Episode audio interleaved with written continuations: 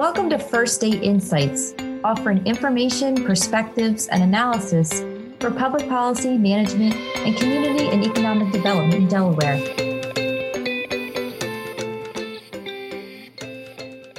Hi, everyone, and welcome to First State Insights, a podcast presented by the Institute for Public Administration. My name is Julia O'Hanlon, and I'm a staff member at the Institute which is a research and public service center in the University of Delaware's Biden School of Public Policy and Administration. We call ourselves IPA for short. In this episode, we are joined by Susan Getman, Executive Director of Mid County Senior Center in New Castle, Delaware.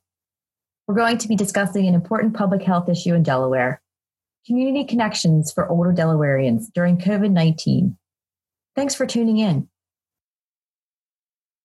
Today, we'll be discussing the importance of social connections for older Delawareans, some of the health risks associated with uh, isolation and loneliness, and the role that senior centers can play in keeping people connected within their community, particularly now as we're dealing with the COVID 19 pandemic and the requirements to be physically distanced. We're joined uh, in this episode by Susan Getman, Executive Director of the Mid County Senior Center located in New Castle County, Delaware. Uh, the center serves community members age 50 and older with a variety of programs and activities designed to keep people healthy, active, and independent while having fun and staying connected. So, Sue, thank you for joining today. Thanks for having me. Your background and experiences serving older adults here in Delaware includes obviously your time at Mid County Senior Center, um, but I know you also had time with the Wilmington Senior Center and the Delaware Stand By Me program um, and other nonprofit experiences. And you've also been really involved uh, regionally and nationally with um, some professional organizations, including the National Institute of Senior Centers, which, uh, of course, is a subsidiary of the National Council on Aging. So maybe uh, you could kind of kick us off uh, talking a little bit about how these roles have helped shed light on the general importance of social connectedness for older adults, uh, particularly here in Delaware. Sure. Thanks, Julia. Well, my mission and passion are really helping people live and age well, experiencing the best life possible. And what I see as the key to living well is relationships. My experience is that no matter what our age or position, we need other people in our lives to engage with significantly and consistently. Before I started working in senior centers, I worked for a number of years with Big Brothers Big Sisters. Mm-hmm. And there I was able to see how the bond between an adult and a child helped the young person grow up with confidence and good self esteem. Mm-hmm. Um, my work as a nonprofit leader in Delaware and with my National Senior Center colleagues has shown me that links um, enable partnerships for service, advocacy, and fundraising, plus, most important, mutual support. Yeah. And then my, my 22 years in senior centers, 20 at Wilmington and, and now two here at Mid County, have shown me over and over that without our regular social connections, we simply cannot age well. Mm-hmm. Um, loneliness is considered by some the other epidemic right now for older adults mm. can have such detrimental effects on health and wellness plus accelerate the aging process yeah and and we know this is really important here in delaware as we you know continue to see an increase in our state's 65 and older population so that demographic uh, combined with you know what you're suggesting on the national and um, the research and the impacts that that is that we're finding on uh, isolation and loneliness, and and what that can do, and what the implications are from a public health perspective on mental and, and physical health, and how that relates to being able to successfully age in community or age in place is is really important. And um, I know you know keeping pe- people connected and healthy is is even more important now. As you're saying you know we're, we're trying to in one way keep keep protected from this virus that we're experiencing.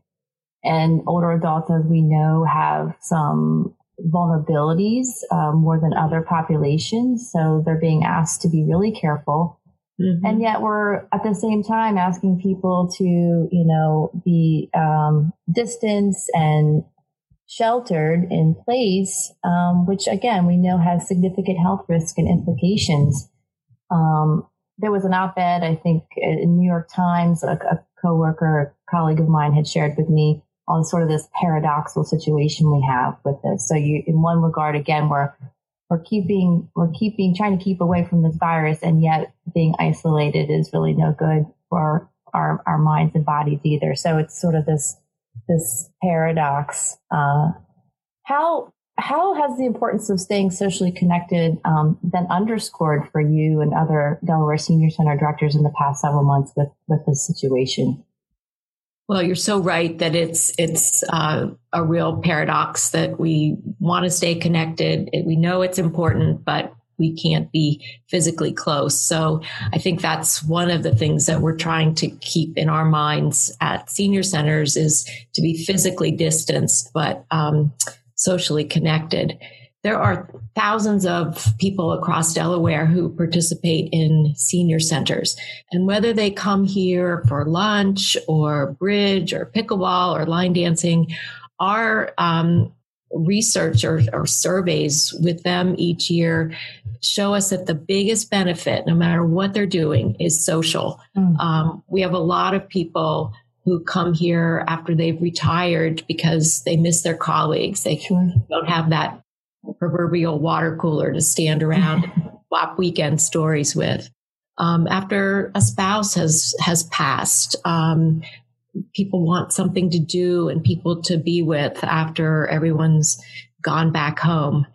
It's kind of like a place where we're sort of like cheers, where everybody knows your name, right? belong. you can make new friends and um, spend time with old friends. So we got to March 16th and bam, all of that was gone.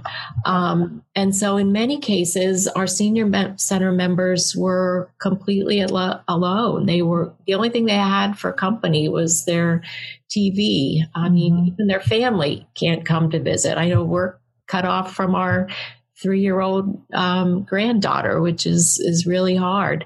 Yeah. And there's nowhere to go. So, we had, as senior center um, directors, a huge concern that losing that human contact would really um, negatively impact people's well-being. I mean, they're lonely. There's a sense of loss. I think all of us are feeling that um, kind of a grieving for what was. Depression, um, the lack of purpose. Mm. I know it's important for me to be able to get up each day and and feel like I have a reason. Um, but folks who couldn't come to the center anymore were not having that. It's hard to eat by yourself. Um, a lot of people come here for their lunch um, and their main meal, so their nutrition um, was was a concern. And then we all need mental stimulation, and if we don't have, I mean, TV can do just so much. And yep. reading is great, but if you don't have other people, companionship, it's really hard to keep your mind sharp. I had a really touching um, email from a caregiver of one of our members. The, the member's 83, he has Parkinson's disease, and he comes here three times a week to, ha- to go to an exercise class. He has lunch and he has conversation. And frankly, it, what we do is provide an opportunity for the caregiver to pursue her own activities while her husband comes here. And she she wrote in this email that um, she has seen since we've been closed some physical deterioration. The lack of companionship has mm-hmm. caused mm-hmm. depression to set in, and she has no respite. Sure. So she concluded by saying that the center is really a lifesaver where mm-hmm people are reminded that they still count for something. And um, we're like a family and that we all we all need that. So that's the that's what we've been grappling with um, since the the closure in mid-march.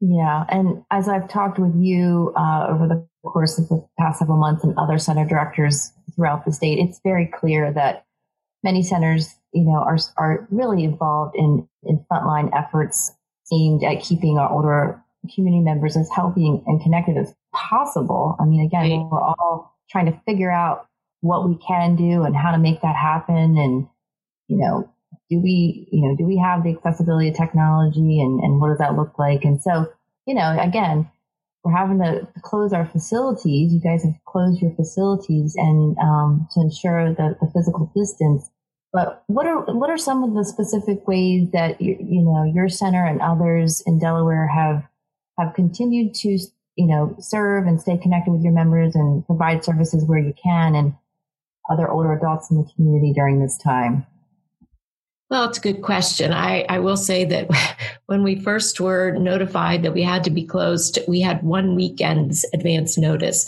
So mm-hmm. it wasn't long. We found out on a Friday that we couldn't serve meals anymore. And then by Monday, we had to close completely. So the first concern, as always, I think, um, is food.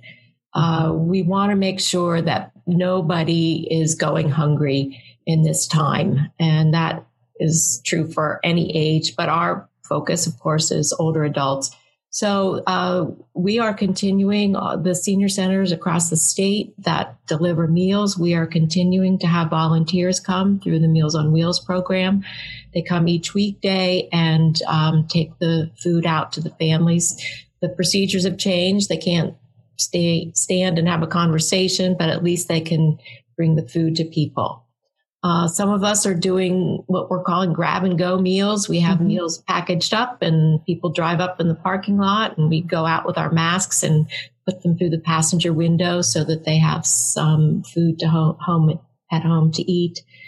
And then others are uh, providing groceries and food giveaways. Mm-hmm. Um, so a lot of work around um, food and nutrition and making sure that, um, as I said, nobody goes hungry. Yeah.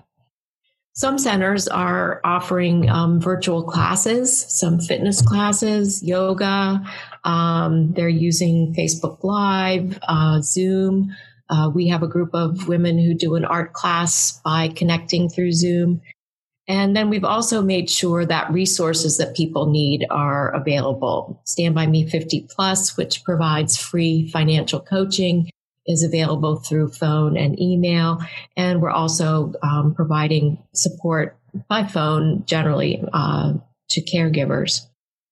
And then what many of us are doing is having regular phone contact uh, with our members. We have a number of staff people who are calling remotely to all or some of our members to check in. Um, we found that for the most part, people are sheltering in place successfully. They really miss the center and being with their friends, but they don't want to come back before it's safe. Um, one of them joked with me that they will be so glad to see each other when this is over that maybe they won't argue about card games anymore. we'll, we'll see how long that lasts. Um, I will say that the conversations take time and a little patience because people really want to talk. They want to talk with somebody other than the family who's calling to check in, tell their stories, maybe gossip a little bit, um, but just have that that connection with people who know them.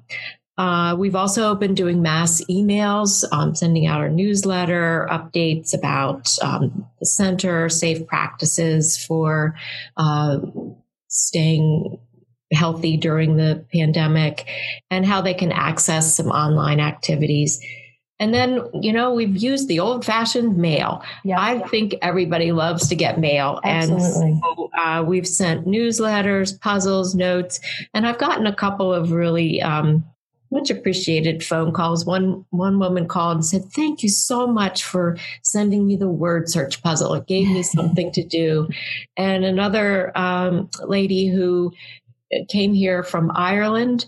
Uh, the first week we were closed was had St. Patrick's Day in it, and we had planned a big party. And oh. so, in the mailing I sent that week was a St. Patrick's Day blessing, and she called and said how much she appreciated it and how we'd remembered her and others um, for her special holiday.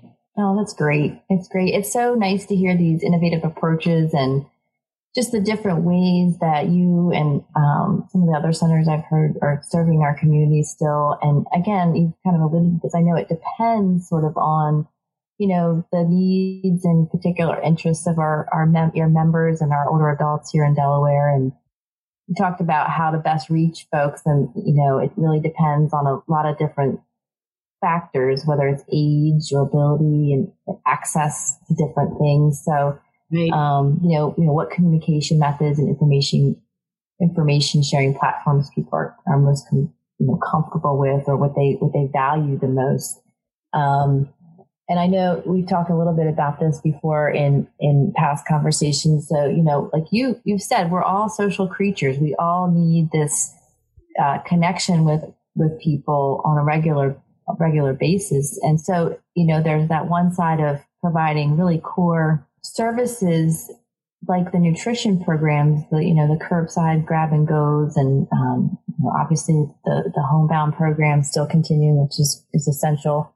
But we also need these other other opportunities to really thrive and, and maintain a good quality of life. So whether that's, you know, doing word searches or doing a, a virtual fitness class.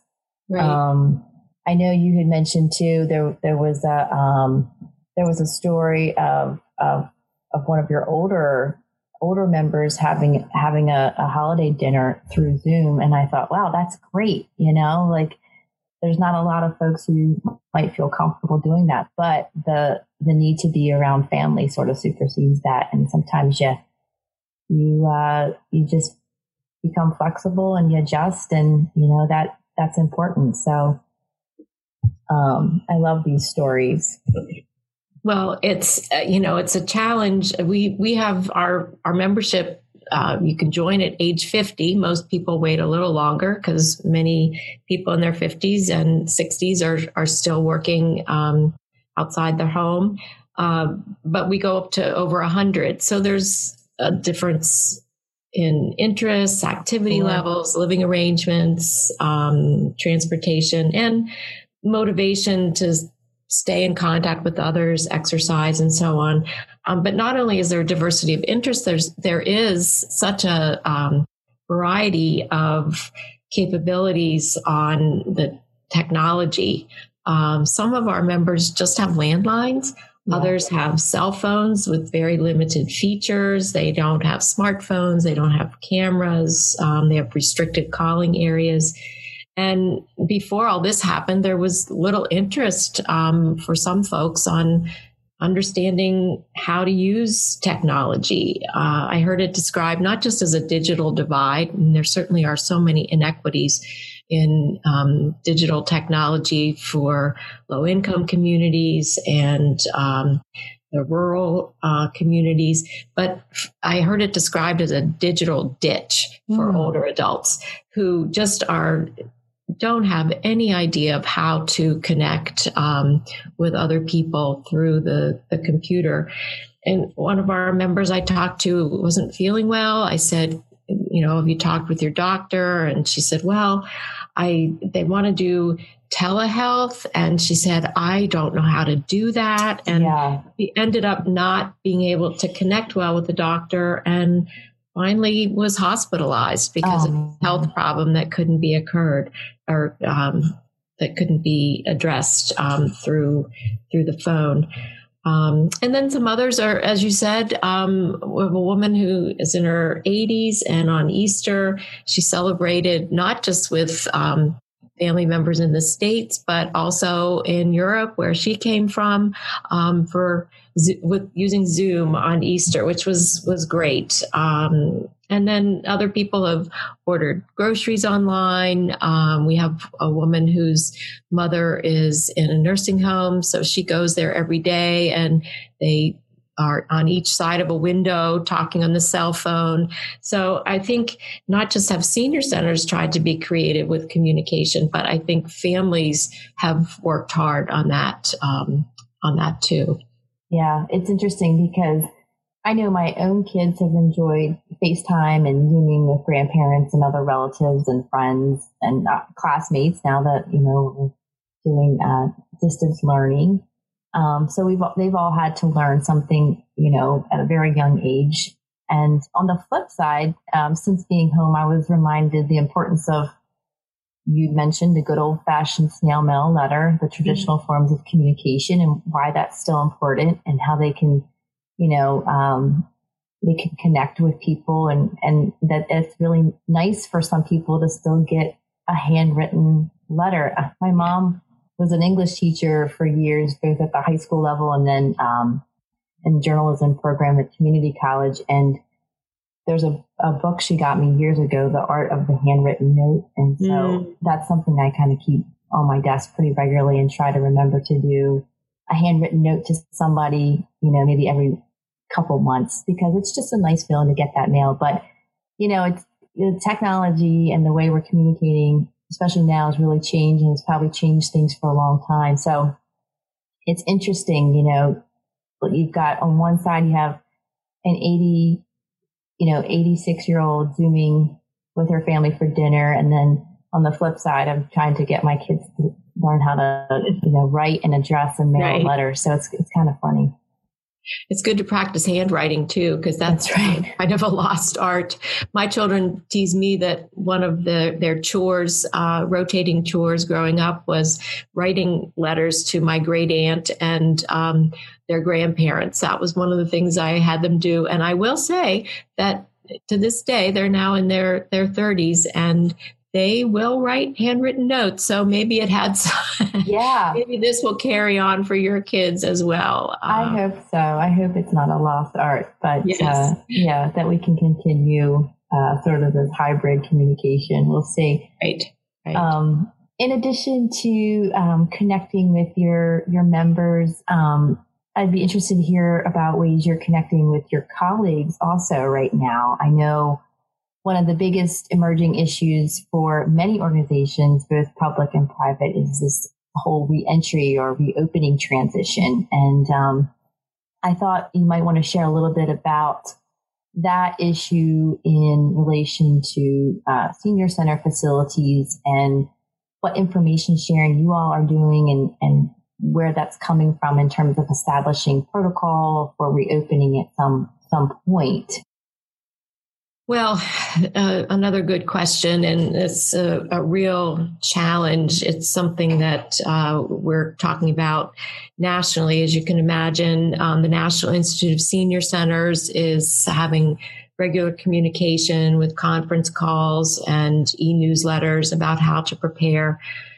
I'm, I know I'm following closely Governor Carney's office guidelines and um, information from the CDC uh, about the phased approach that will, you know, like uh, probably be used to reopen the, the community. And then with uh, my colleagues at Delaware Senior Centers, we are networking regularly uh, by Zoom calls, sharing information through email, and then individual phone calls.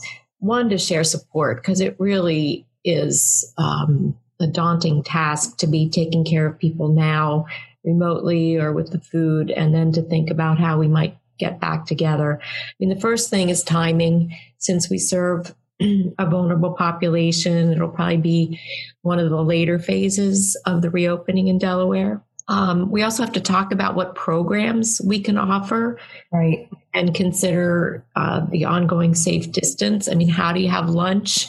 Yeah, a congregate program is not going to be. That's going to be a challenge. Like you can't yeah. just open your doors and like we're going to have congregate lunch today, right? Or um, or you know, the way it has been, right? Yeah.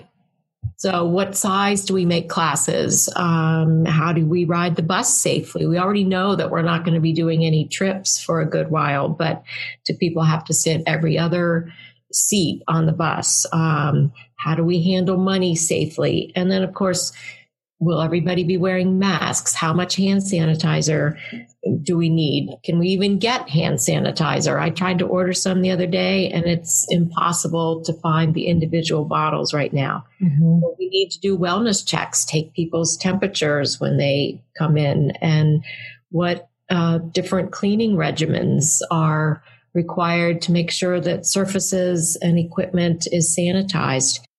And I think the most one of the most critical things is communication, um, both for our staff and our participants to let them know these are the procedures, this is why we're doing it, and uh, this is what you can expect when you return. So uh, we'll have to have signage and restricted areas and things like that. So it's it's a process. Um, we do have some time because again, we don't know exactly when we will reopen, but we want to be ready as soon as it's safe to do so. So we want our goal is to be consistent, to have similar procedures for all of our sites, um, while we'll have to make our own decisions about what we do at each location.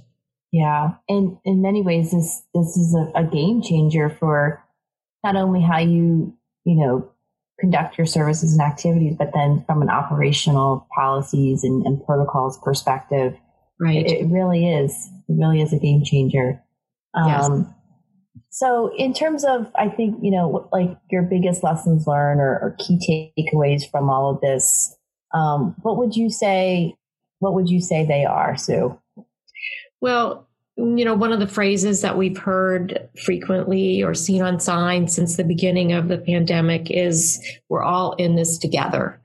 And on those signs or in those messages, there is no differentiation for age or gender or race or ethnicity or technological expertise or anything else. It's just we are all in this together.